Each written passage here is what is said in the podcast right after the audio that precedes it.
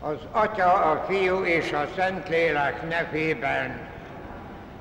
Mindenható mennyei Atyánk, Te a Szentlélek fölvilágosításával tanítasz minket, gyermekeidet. Kérünk, add meg nekünk, hogy szent lelked által megismerjük, ami igaz, megszeressük, ami helyes, és örvendjünk szüntelen az ő vigasztalásán. Krisztus, ami Urunk által az Atya, a Fiú és a Szentlélek nevében. Dicsértessék a Jézus Krisztus! Szent János evangéliumának a 18. fejezetét elemezve a legutóbbi alkalommal ugye az új Jézus szenvedés történetének a legelső mozzanatai láttuk, Tapasztaltuk, hogy Pilátus, mert hiszen arról volt már szó, hogy Pilátus elé vitték az Úr Jézus, Pilátus iparkodott szabadulni ettől a kényes problémától, ő nem túlságosan becsülte a zsidókat, és nem akart beleavatkozni az ő vallási ügyeikbe, mindenképpen szabadulni akart attól, hogy ő ítéletet mondjon. Hát ugye ezért volt az, hogy elküldte Herodes Antipászhoz, mert hát galileai származású akkor ő a illetékes, ott éppen akkor Jeruzsálemben volt. Aztán felajánlotta azt a húsvéti amnestiát, hogy Barabást vagy Jézus, hát akkor Barabást követelték.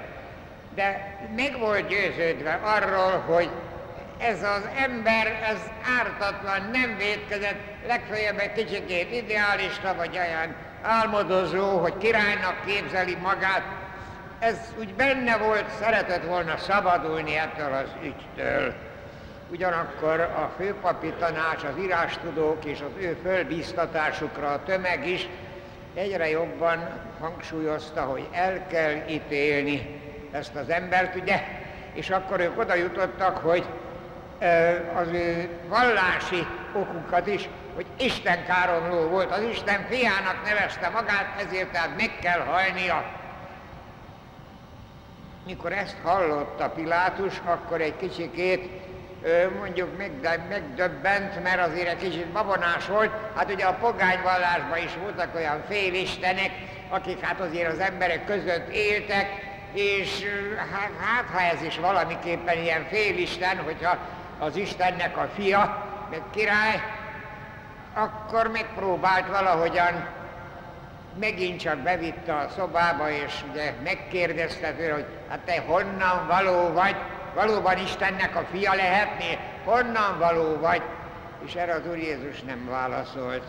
És akkor azért a hatalmát megmutassa Pilátus, azt mondta, hogy nekem nem válaszolsz, nekem hatalmam van, hogy téged szabadon engedjelek, vagy keresztre feszítselek. És akkor mondta az Úr Jézus azt, hogy semmi hatalmad nem volna, ha onnan felülről nem kaptad volna, de azoknak a bűne, akik kezedre adtak, azoké nagyobb. Hát itt most nagyon érdekes dolog van szó, szóval az Úr Jézus kijelenti, hogy tulajdonképpen az Úristen adta a hatalmat Pilátusnak.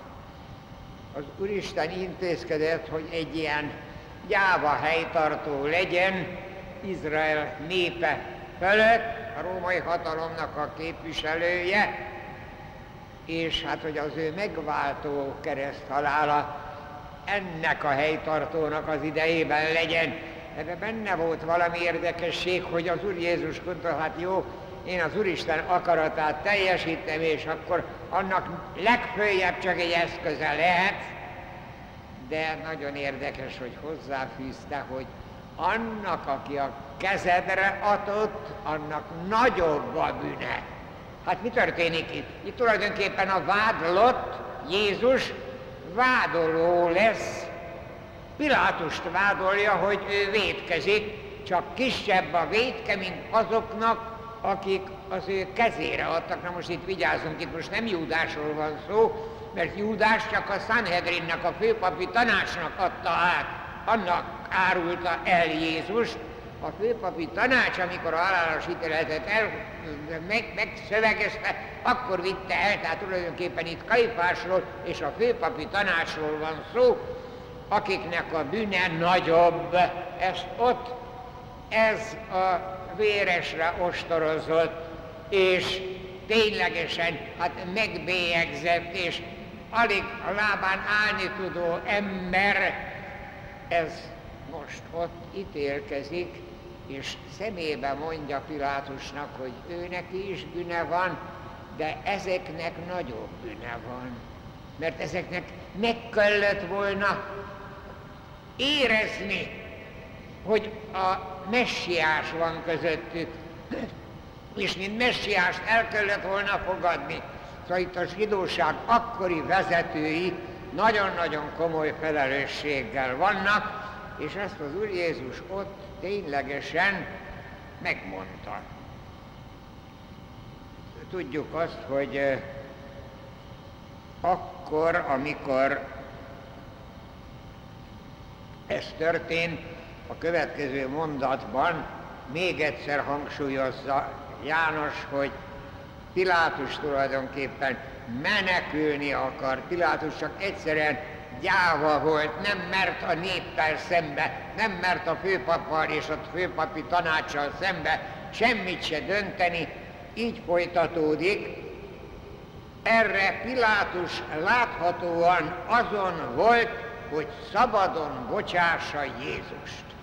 Hát ugye az, hogy Herodes Antipászhoz küldte, az is ezért volt. Hogy Barabásnak fölkínálta azt az amnestiát, az is volt. Azért, hogy megostorozta, tulajdonképpen csak azért ostoroztatta meg, hogy lássák, hogy hát nézzük, ez nem király, hát itt ne csináljanak ebből ilyen esetet, hagyják őt békibe.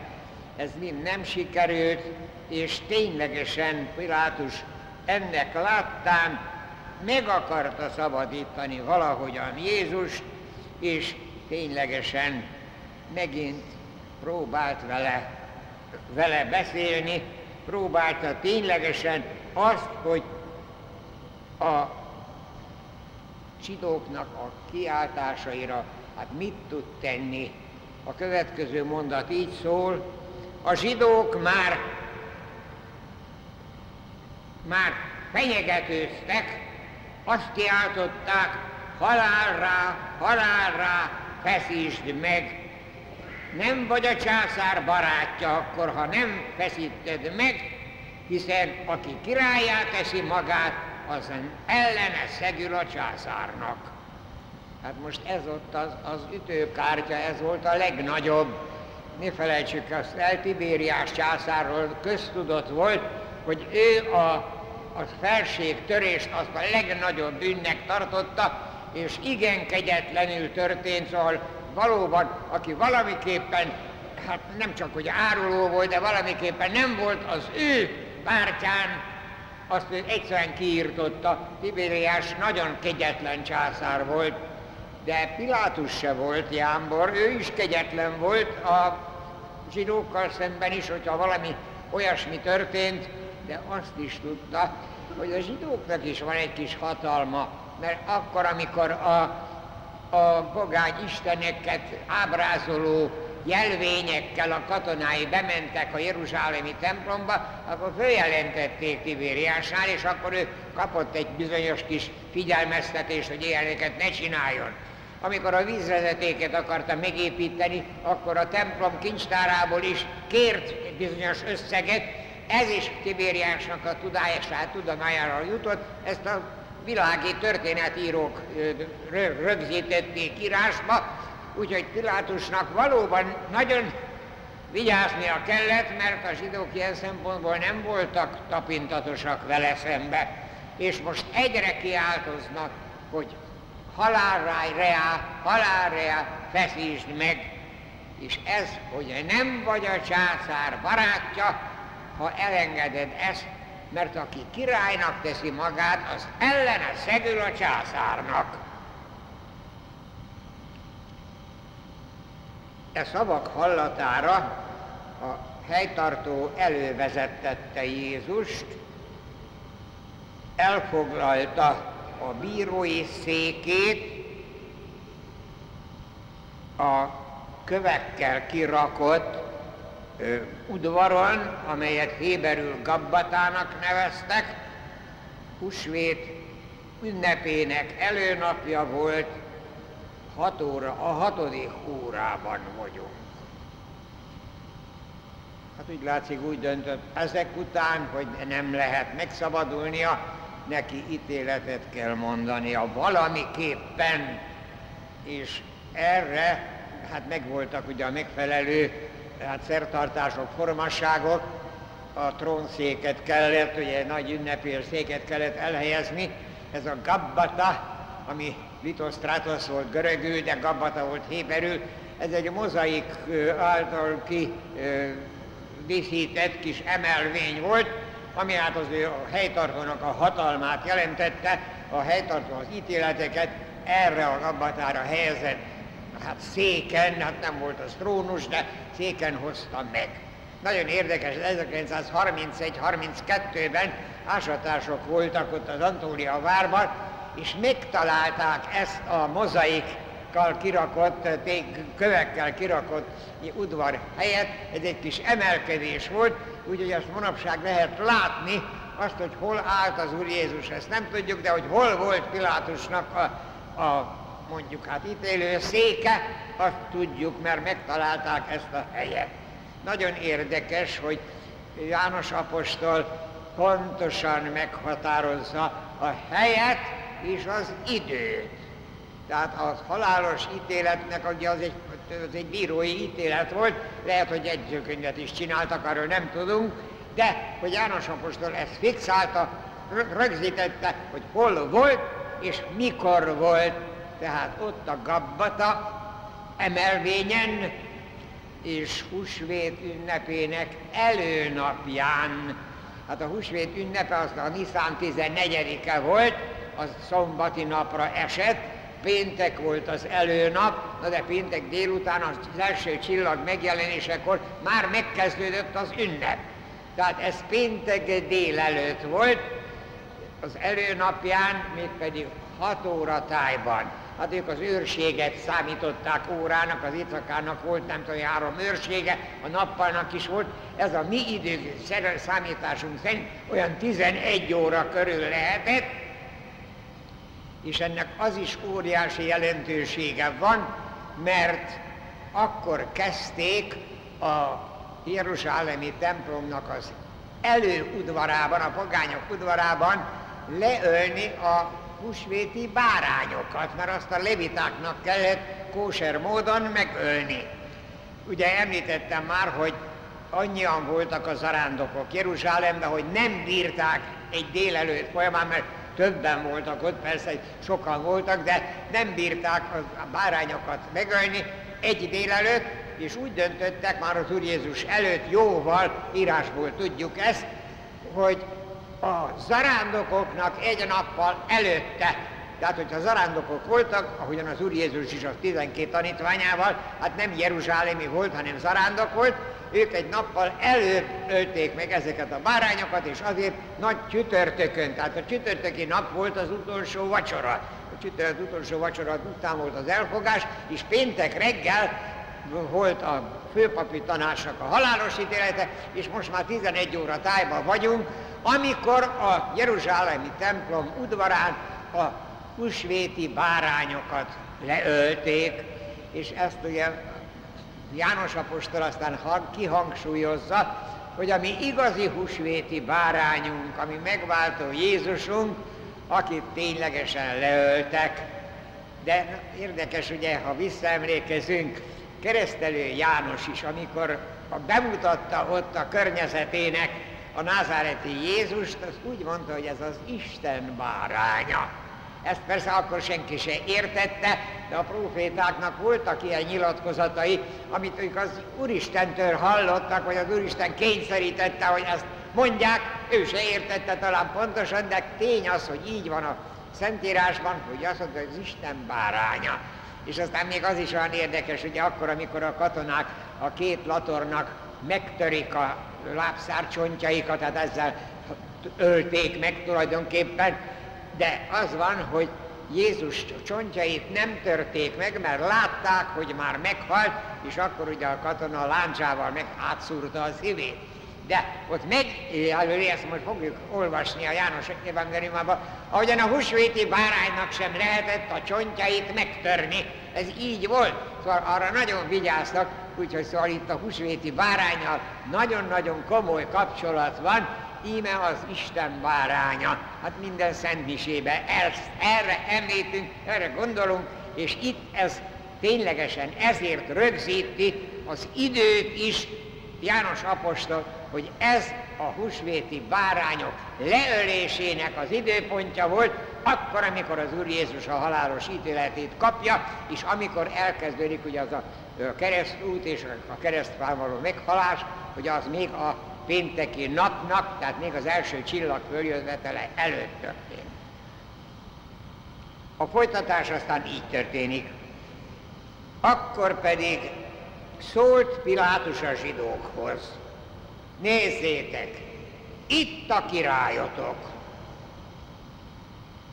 Szóval még akkor is valamicskét, ugye a megostorozás után véresen volt abban a piros palásba, talán még a tövis koronája is a, fej, a fején volt, szóval ténylegesen egy szánnivaló ember volt, emberileg, és ezt akarta kihasználni Pilátus, ha megszámoljuk, ő hatszor is említette, hogy nem találok benne semmiféle védket, engedjétek el, még itt is megpróbálják, itt van a ti királyotok. A folytatás így van, akkor a zsidók ordítani kezdtek, halálra, halálra, keresztre vele. Pilátus még egyszer megkérdezte, a királyotokat feszítsem keresztre. A zsidó papok viszont élesen tiltakoztak, nincsen királyunk, csak császárunk. Hát ebben nagyon sok van, ebbe a pár mondatba. Pilátus menteni akarja valamiképpen Jézust, de addigra már a főpapok, a főpapi tanács és a fölbújtatott tömeg már nem tud más gondolni, mint csak, hogy halálra vele keresztre vezítse. A királyatokat feszítsem keresztre. És akkor jön az a szörnyűséges mondat, hogy nincsen királyunk, csak császárunk. Ne felejtsük azt el. A zsidóság akkor tudta azt, hogy a római császár megszállása alatt van. Tehát a helytartó a római császár nevében maradt, tehát tulajdonképpen a helytartó és a megszálló császárnak a hatalmában van, és most ők egyszerre kijelentik, hogy ők a császárnak a hívei. Nekik nincsen királyuk, hát ennél nagyobb tagadást még elképzelni sem lehet.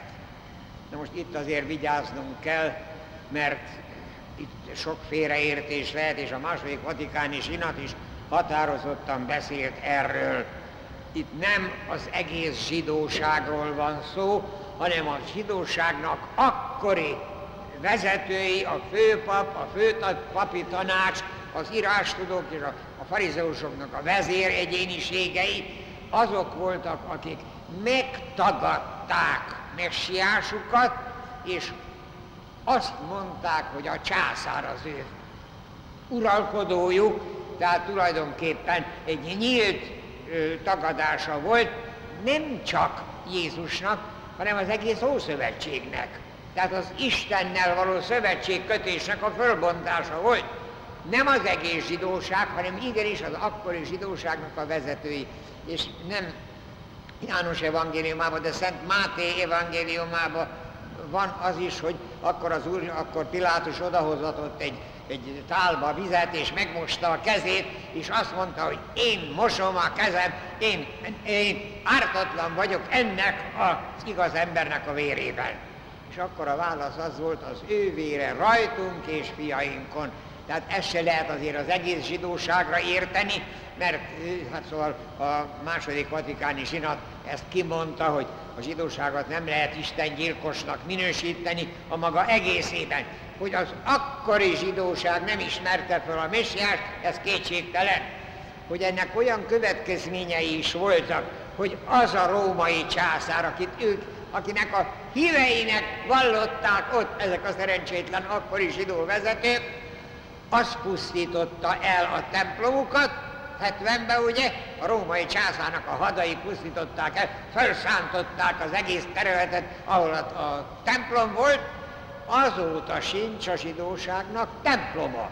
Úgyhogy ugye ez az egyetlen templom volt Jeruzsálemben, hát ott most a, a, a Szikla mecset van, és a Omar mecset, az Omar mecset és a Al-Aqsa mecset van, azon a részen, ott nincsen templom. Ugye a zsidóságnak zsinagógái vannak, azok tulajdonképpen csak imahelyek, de áldozat bemutatásuk nincs. És ez, ezzel nekik óriási problémájuk van manapság is.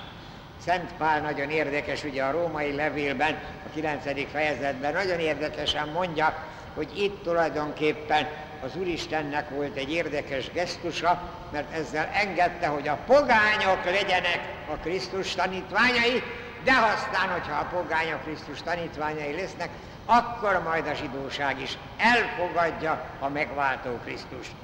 Szóval itt nagyon érdekes a, a helyzet, de az, hogy ott akkor a zsidóság vezetői nem ismerték fel Jézusban az ő rég várt szabadítójukat, a messiás, az Isten fiát, ennek óriási következménye volt, és itt ezt nyilvánosan mondják, hogy nincsen királyunk, csak császárunk.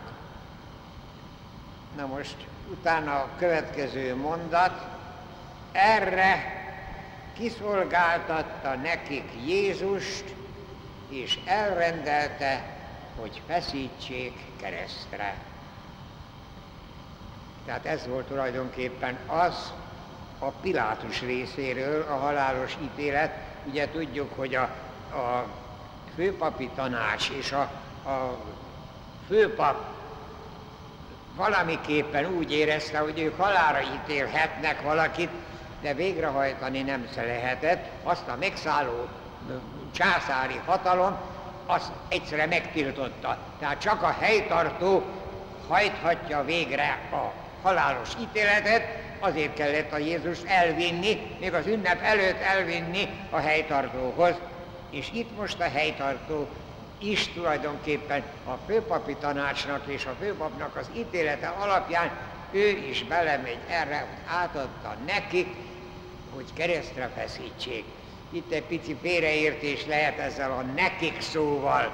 Tudni, ez úgy néz ki, mintha a zsidóknak adta volna át de ez teljes lehetetlenség volt, mert a zsidók azok nem ö, hajthatták végre a halálos ítéletet, és tudjuk, hogy a katonák vitték a, a keresztre, a katonák ö, szegezték a keresztfához, a katonák osztották el a ruháját, a katonák ö, jöttek oda, hogy, hogy hát, még az ünnep előtt levegyék a keresztről, látták, hogy Jézus meghalt, egy katona szúrta át a szívét láncsájával, a holtestet is Pilátustól kellett kérni, szóval itt aztán a zsidóságnak már semmiféle szerepe nem volt, a kereszt halál tulajdonképpen az, aznak az egész lebonyolítása az a római katonák részéről történt, és hát ez természetes volt, mert másképp nem lehetett. De a halálos ítélet itt hangzott el, erre nekik adta, hogy feszítsék keresztre. Tovább nem is megyünk a mai alkalommal, mert ténylegesen hát nagy bőde vagyunk, úgy beleillik az, hogy az Úr Jézus szenvedés történetéről. Nagyon érdekes, ugye eddigiekben láttuk, hogy nem ö, hozta azokat a részleteket, amiket a többi evangélium hozott. Máté is többet beszél a Kaifásnál történt tárgyalásról, meg az Annásnál. A Pilátusnál történteket talán János mondja legrészletesebben, minden bizonyal annak tudott utána járni legkönnyebben, hát annak volt legtöbb szem és fültanúja, tehát annak tudott utána járni, hát esetleg ő is ott volt a tömegben, az Epirelli film, amit a szenioroknak vasárnap vetítettünk, ott még a szűzanya is a tömegben volt, hát erre nincsen tudomásunk, csak azt tudjuk, hogy a keresztúton találkozott a szűzanyával, de nincsen lehetőség, nem lehetetlen, de kétségtelen, hogy a többi evangéliumok, amit említenek, ő kihagyta. A keresztre feszítésnél is majd ezt fogjuk megfigyelni, hogy a legtöbbet ő, aki egyedül szemtanúja volt az Úr Jézus szenvedésének, az Úr Jézus hét utolsó szavának, és az utolsó lélegzetvételének, és a keresztről való levételének, és a temetésének.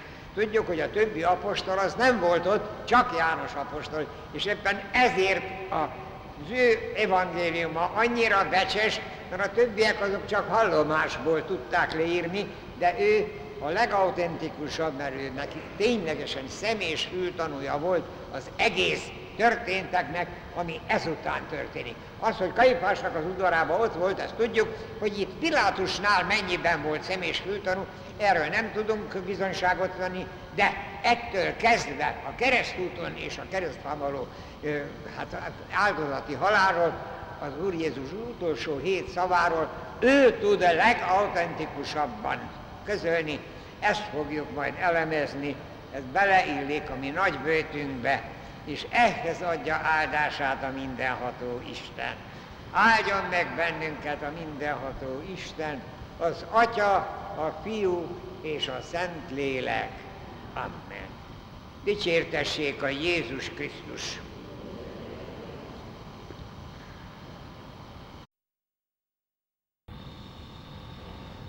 Az Atya, a Fiú és a Szent Lélek nevében mindenható mennyei atyánk, te a Szentlélek fölvilágosításával tanítasz minket, gyermekeidet.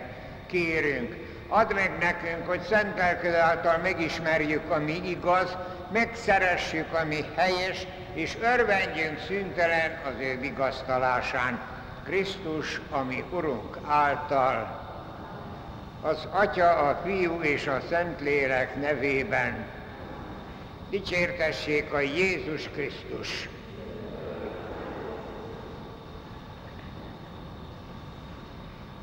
Szent János evangéliumának a 18.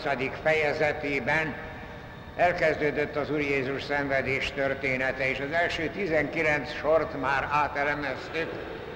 Ott tartunk, hogy a Jeruzsálemi Pászka ünnep, ami éppen abban az esztendőben szombatra esett, annak az előnapján, tehát pénteken 11 óra körül befejeződött az a két szörnyű ítélet, a főpapi tanácsnak a halálos ítélete, utána Pilátusnak a halálos ítélete, és minden esetre sietni kellett, mert ugye délután, mondjuk este felé úgy mondták, hogy az első csillagnak a megjelenésével kezdődik már az ünnep, addigra mindent be kellett fejezni. Úgyhogy siettek a legszörnyűbb halálos ítéletnek az elvégzésére, a keresztre feszítése. Cicero is azt írta az egyik könyvében, hogy ez volt a legszörnyűbb kivégzési mód.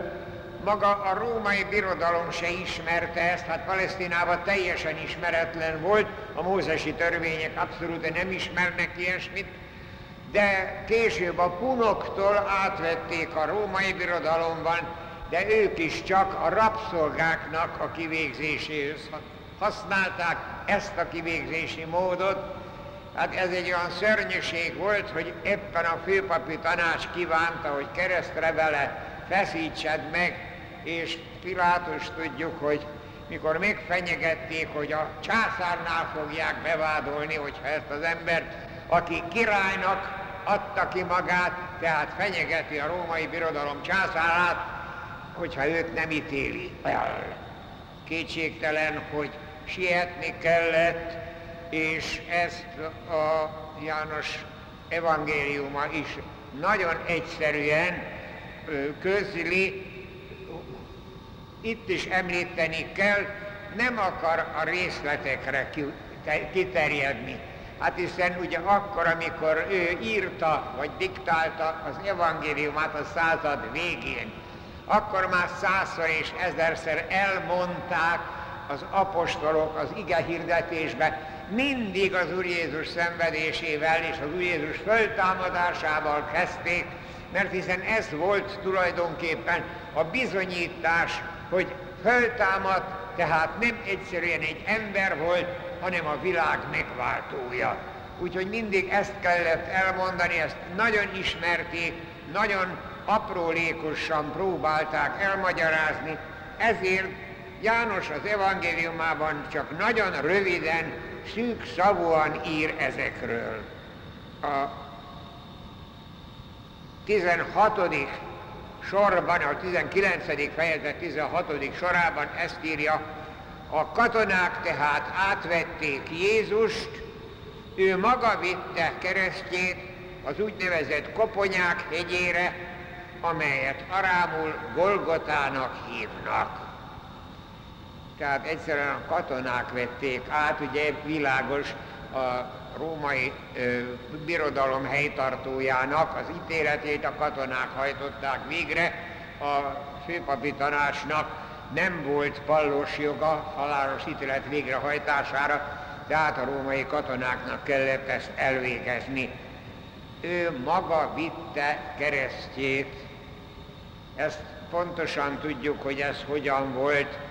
A városon kívül be volt földbe ásva, az a vesztőhely volt, az máskor is a kivégzések helye volt, a függőleges, a keresztnek a függőleges szára az be volt ásva a földbe, több is volt természetesen ott a Koponyák hegyén, az a városkapun kívül volt, tulajdonképpen nem túlságosan messze, az Antónia vártól, így szokták mondani, hogy alig több mint ezer katona lépés, tehát olyan kilépéssel alig több mint ezer, ez volt az Úr Jézusnak a keresztútja, vállán vitte a patibulumot, úgy hívták ezt latinul, ez a vízszintes keresztgerenda volt, amit a vállára tette, tették, ugye az Zefirellinek a filmjében így szerepel. A művészi alkotások persze úgy viszi, mint hogyha az egész keresztet vitte volna,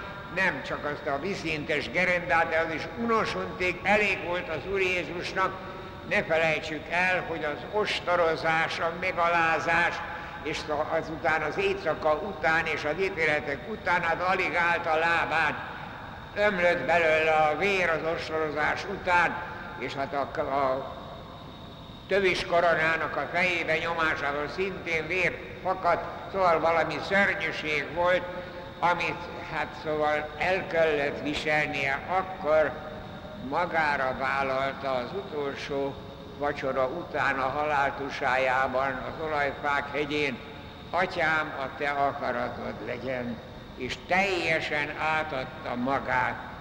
Na most az Antonia várhoz egész közel volt az egyik kapuja a város falának, és azon kívül volt egy picike kis dombocska, amit Koponyák hegyének, hát úgy látszik olyan koponya alapja volt, a koponya az Golgotának héberül, Kálvária az a latin neve, tehát az mindegy, hogy Kálvária vagy Golgota, oda vitték, illetve oda vitte a keresztnek a viszintes fáját az Úr Jézus. Az útról sok mindent nem ír, János evangéliuma említettem, hogy annyiszor elmondták ezeket az eseményeket, hogy nagyon jól ismerték az emberek. Hát az, hogy ennek a súlyos gerendának a cipelésében az Úr Jézus elesett, hát ez nincs is benne az evangéliumban, de egészen természetes, hogy botorkált, hát nem volt sima út sem, ott a köveken botorkált és elesett, aztán maguk a katonák látták, hogy az az ember nem fogja bírni egészen a Goponyák hegyéig, tehát a vesztőhelyig, és ezért, ezt benne van két evangéliumban, a Cirenéből származott Simeon mond, hát egyszerűen azt elkapták, az jött a munkából, jött haza, egyszer elkapták a katonák, és kényszerítették, hogy vigye, segítse vinni a keresztet a Úr Jézusnak ezt a gerendáját. hogy ismerős lehetett Márk evangélista, nagyon érdekes, azt mondja, hogy ez a Cirenei Simon, ez Alexandernek és Rufusnak az édesapja volt. Tehát ők ismerték ott a két fiát, tehát az bizonyára Krisztus hívő lett, az a Cirenei Simon, aki segítette Jézus keresztfáját vinni a keresztúton. Aztán arról sincs különösebb szó, hogy az Úr Jézus találkozott volna az asszonyokkal. Az egyik evangélium azért megemlíti, hogy azért voltak egy páran, akik megsajnálták az Úr Jézus, sőt, egy picit siránkoztak is. Hát ne felejtsük azt el, hogy pár nappal ezelőtt még újongó tömeg fogadta az Úr Jézust virágvasárnapján, és azért voltak az asszonyok között olyanok, akik hát a csodáit látták, és akik ténylegesen lelkesedtek érte, és most ez a szörnyűség szakadt rá, hát elmentek oda, nem is kíváncsiságból, hanem részvédből, és nagyon érdekes az Úr Jézus ennek a szörnyűséges szenvedésnek a közepette, ő rájuk gondol. Azt mondja, hogy ne én rajtam sírassatok, hanem gyermekeiteket, a magatok bűneit sírassátok, mert arról van szó, hogy én ezeknek a bűnöknek a megváltására szenvedem ezeket a szörnyűségeket. Szóval ez is olyan egészen természetes. Aztán az, hogy, hogy találkozott az édesanyjával. Kétségtelen, hogy akkor, amikor az, a szűzanya értesült arról, hogy a Jeruzsálemben már olyan feszült hangulat volt az Úr Jézussal szemben, hogy ő a törvényeket nem tartja meg, meg hát szóval lelkesednek érte az emberek, és hogy az egyszerű emberekkel találkozik, és hát szóval a, a farizeusokkal, a főpapokkal, még egy kicsit inkább vitába állt, ő is egy zarándok csoporttal fölment Jeruzsálembe, és úgy látszik egy picit később érkezett, mert nem tudjuk, az utolsó vacsorán nem volt jelen, de a keresztúton találkozott az Úr Jézussal, és az egy szörnyűséges találkozás lehetett, mert egy édesanyának és egy gyermeknek a találkozása az mindig örömöt jelent, na de az ilyen találkozás el lehet képzelni, hogy milyen hallatlan fájdalmat jelentett nem csak a szűzanyának, hanem az Úr Jézusnak is, hogy ilyen állapotban kellett neki ugye találkoznia a szűzanyával. Aztán János evangéliuma nagyon egyszerűen folytatja, azt mondja, Jézust akkor keresztre feszítették, és még két másikat is jobb és bal felől. Ennyit írt le az evangéliumában, tehát az a keresztre feszítés az valami szörnyűség lehetett. Ugye erre a vízszintes fára rászögezték arasznyi nagy szögekkel a két kezét, hát ömlött belőle a vér, és akkor, amikor ezzel végeztek, hát először ugye levetették a ruháját, mert teljesen mezitelenül szokták a a rómaiak ezt a, a keresztrefeszítést végezni. A zsidókra való tekintettel az ágyékkötő azért biztos, hogy rajta maradt az Úr Jézussal, mert az mondjuk a zsidóknál szokásos volt, ezt ebbe nem akartak ebbe belenyúlni, de szörnyűség volt, mert teljesen mezitelenül, de az ostorozásnak a sebeit megint fölszakadtak, amikor levették róla a ruhát, és a, a kezének az odaszegzése borzalmas volt, és akkor így fölhúzták a földbe ásott függőleges fának a, a felső részére, és oda erősítették. Igaz, hogy egy kicsi mondjuk lehetőség volt, hogy a lába alatt volt egy ilyen tuskószerűség, arra állhatott rá valamiképpen, de a lábát is oda szegezték, úgyhogy tulajdonképpen a halál az egy ilyen merev görcs és fulladás volt, mert ilyen állapotban lélegzeni se lehet. És az Úr Jézus még egy pár szót is mondott, ugye a keresztfa hét szaváról beszélünk, többször ugye a Liszt Ferencnek a zene alkotása alapján is. Szóval valami egészen csodálatos volt, hogy az Úr Jézus kibírta ezt a teljes, mondjuk, kiüresedését, még emberségében sem tudott megmaradni. Hát ezért volt az, hogy az első időkben nem ábrázolták a feszületet, még csak eszükbe se jutott.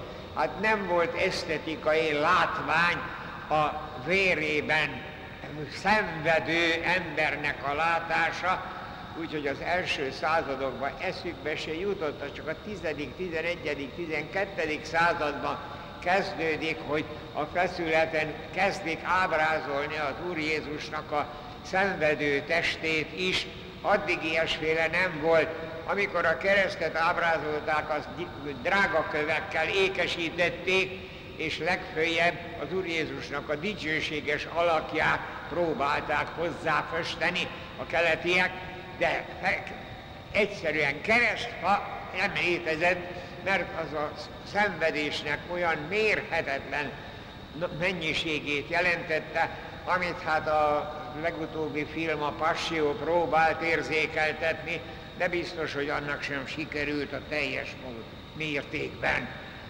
Keresztre feszítették, de nagyon érdekes, az arra azért figyeljünk föl, hogy Szent János azért ebben a borzalmas nagy szenvedésben is tulajdonképpen úgy tekint Jézusra, mint aki a dicsőségesen, az isteni dicsőségben van, és hát a kereszt trónján van. Szóval nagyon érdekes, ahogyan ő annak idején látta, hát őt megtapasztalta Jézus föltámadását. Ő hitt abban, hogy a világ végén a dicsőségében jön el majd angyalai kíséretében a világot befejezni, és itt nagyon érdekes, hogy ezért hozta, nem is említette, hogy azok gyilkosok voltak, vagy nem tudom én, lázadók voltak, csak ennyit mondok, hogy másik kettőt is fölfeszítettek, egyiket jobb felől, a másikat bal felől. És most itt figyeljük meg, hogy János apostol arra utal, hogy akkor, amikor majd a világ végén az Úristen, az Úr Jézus valóban az Isteni dicsőségébe eljön, akkor bal felől állnak majd azok a megátalkodottak, a bal latorra az szitta, káromolta az Úr Jézus, a jobb pedig valamiképpen bánatot és valamiképpen fohászkodott az Úr Jézushoz. Tehát az az áldottak, tehát a bűnbánó bűnösöknek a, rom, a, a jelképe volt ott. Szóval Szent János nagyon-nagyon értett az előképekhez, a messiási jövendőlések beteljesedéséhez, itt is ő azért említi ezt, hogy másik kettő, egyik jobbról, másik balról, mert az utolsó ítéletben is úgy lesz, jobbról lesznek az áldottak, balról a megáltalkodottak, az átkozottak.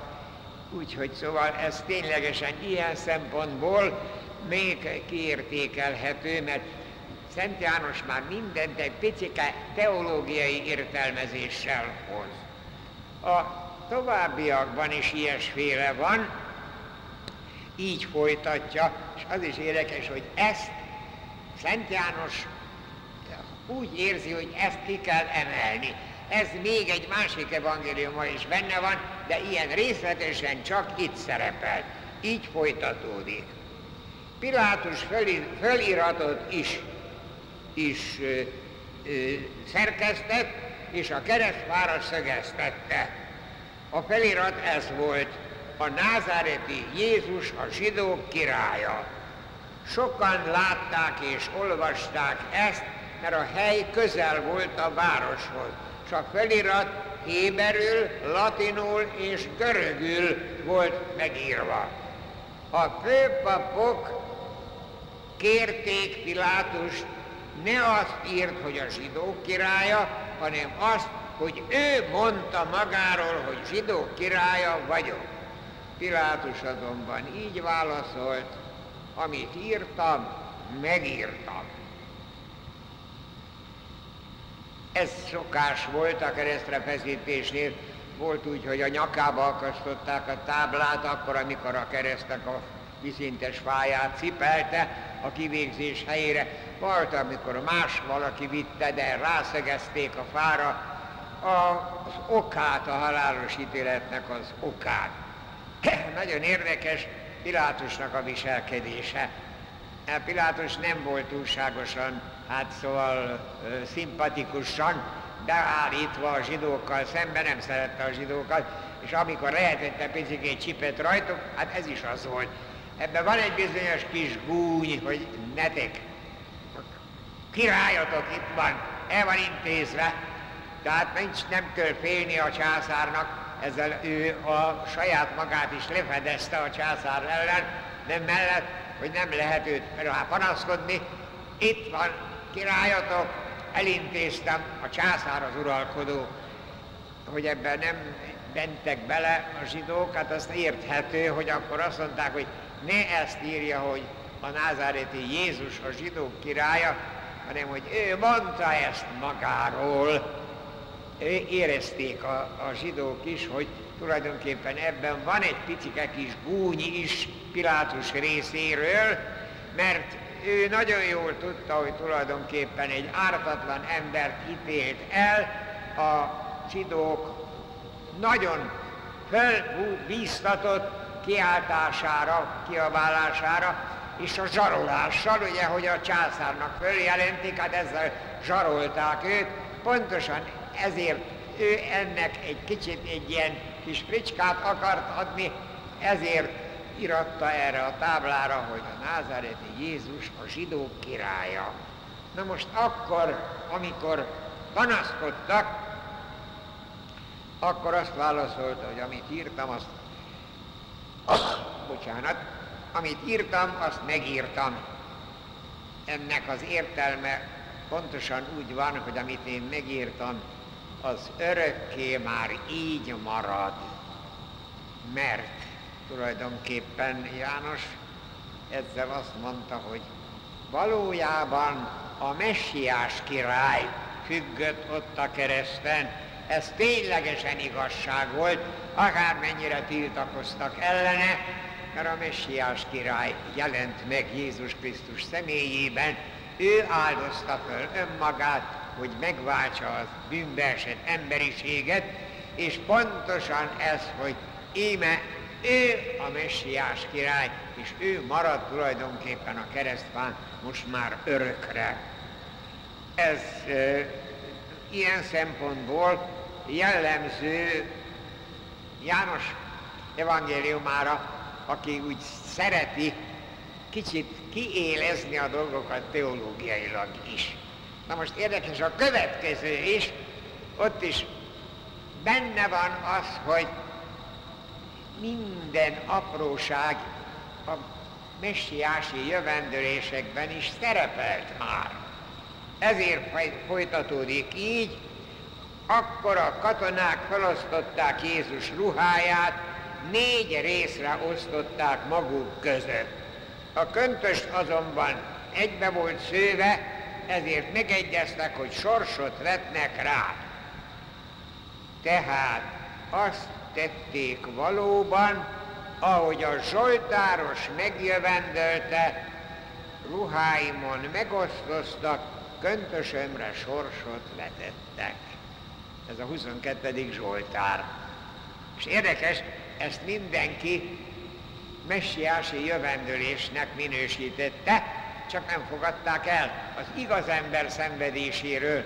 Ugye a főpapok nem fogadták el a szenvedő szolgának a messiási jövendőlését, mert a messiás nem szenvedhet, hát mit képzelnek? Az nem szenvedhet, tehát az nem fogadták el.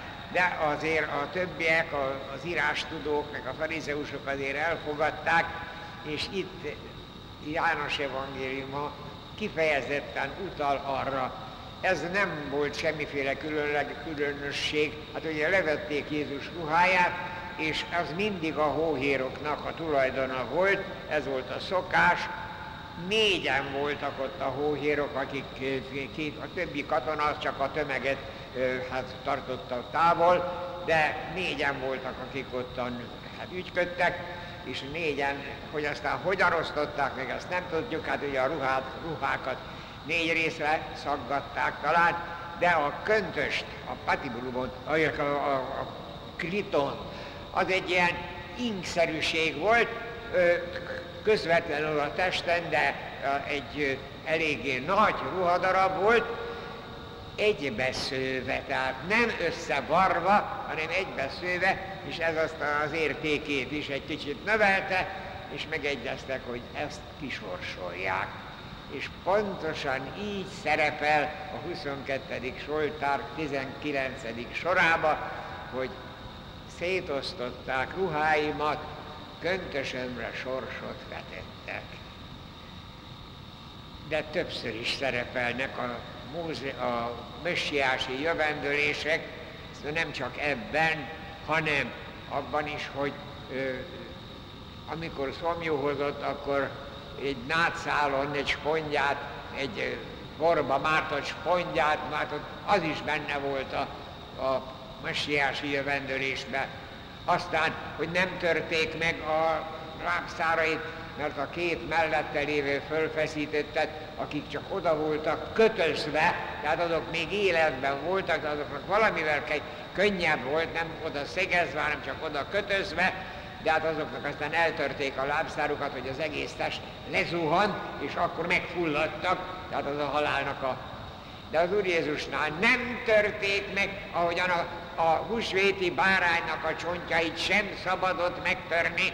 Ugye, szóval ilyen kapcsolatra mindig fölhívja a figyelmet János evangéliuma, ami az akkori népnek, a, a különösen a, a, a választott nép tagjainak nagyon sokat jelentett, mert érezték, hogy tulajdonképpen az ő világuk befejeződött, és ez a közvetlen folytatása, amikor az, ami ott jel, előkép volt, vagy jövendőlés volt, itt most megvalósul.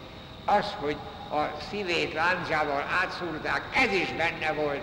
Hát a messiási jövendőlések, valaki összeszámolta, 46 helyén szerepelnek az Ószövetségi Szent Iratokban, hát egyik világosabb, a másik homályosabb, de erre, erre János evangélium, meg Máté evangéliuma is nagyon-nagyon felfigyel erre, ami abban az időben nagyon sokat jelentett. Tulajdonképpen ezzel az, hogy az Úr Jézus ténylegesen mindent odadott, az ruháját, hát mezitelenül a vérében senki a becsületem, hát kivégezték, gonosztevőnek kivégezték. Tanítványai hol vannak? Júdás akkor már talán közeledett a fához, amire föl, fölakasztotta magát. Péter pedig elbújt és sírt, hogy megtagadta a mesterét. A tanítványok is reszkedtek, hogy jaj, mi lesz most ezen túl. Egyedül ugye János volt ott, és a Szűzanya, meg Mária Magdolna, akik ott voltak a kereszt alatt, de még az sem volt egyszerű az Úr Jézus hogy mennyire tudott látni akkor, de az se volt egyszerű látni ott a fájdalmas anyát, az édesanyját és a többieket, de tulajdonképpen teljesen kiüresítette magát, ugye ahogyan így, ne, így ezt a szót használja Pálapostól, hogy az isteni méltóságában, az isteni dicsőségéből semmi nem maradt, de még az emberségében is egészen mélyre jutott. Igen, a kereszthalál az egy olyan isteni áldozat volt, amit soha, de soha nem fogunk megérteni.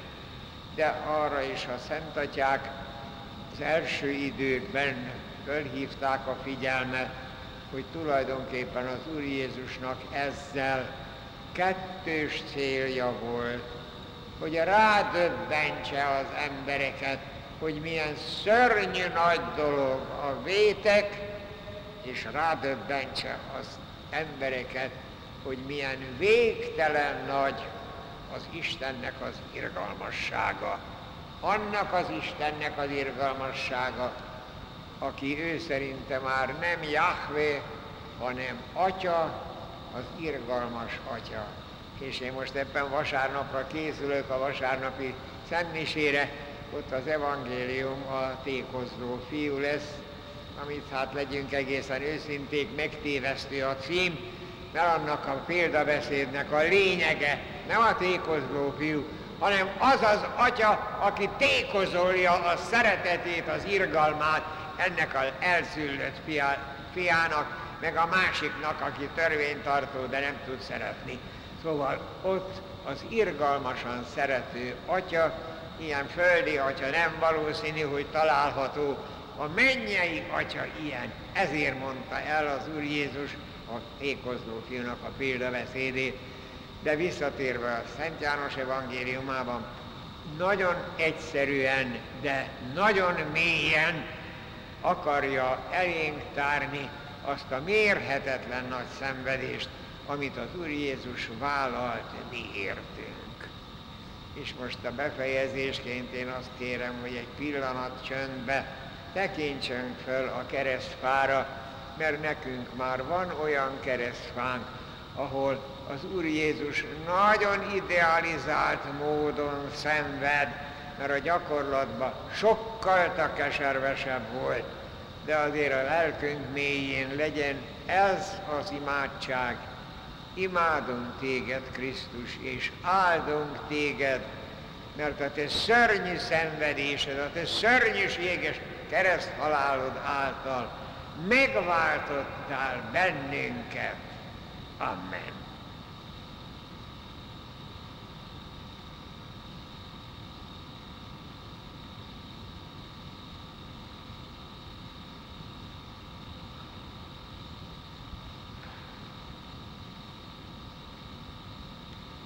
Dicsértessék a Jézus Krisztus!